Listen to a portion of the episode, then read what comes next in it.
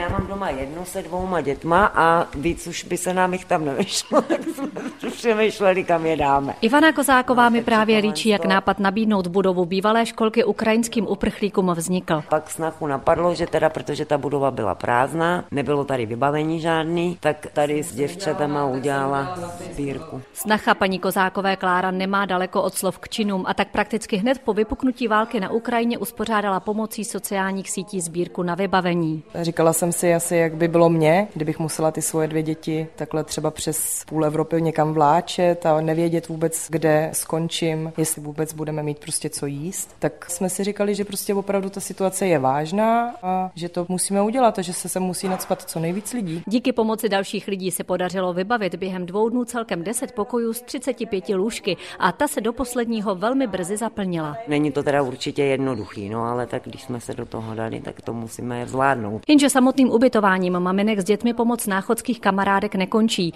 S jednotlivými Ukrajinkami je nutné obět všechny úřady, lékaře dovést je do asistenčního centra do Hradce Králové a také sehnat pro ně na každý den jídlo. Jsme jeli nakoupit, jo, nechali jsme tam tři tisíce korun, ale ono večer už vlastně nebylo skoro nic, jo, protože pro 30 lidí to prostě, to je takhle, jo.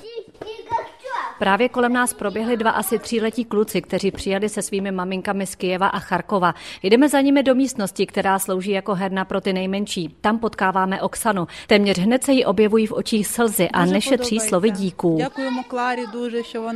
Na místě už teď vznikají silné vazby a tak se Klára Kozáková už dočkala několika pozvání na Ukrajinu, až tam znovu bude mír. Už jsem pozvaná asi na čtyři místa na Ukrajinu, až to skončí, takže pak místo asi dovolený budeme mít Tour de Ukrajina. Z Náchoda Jana Házová, Český rozhlas.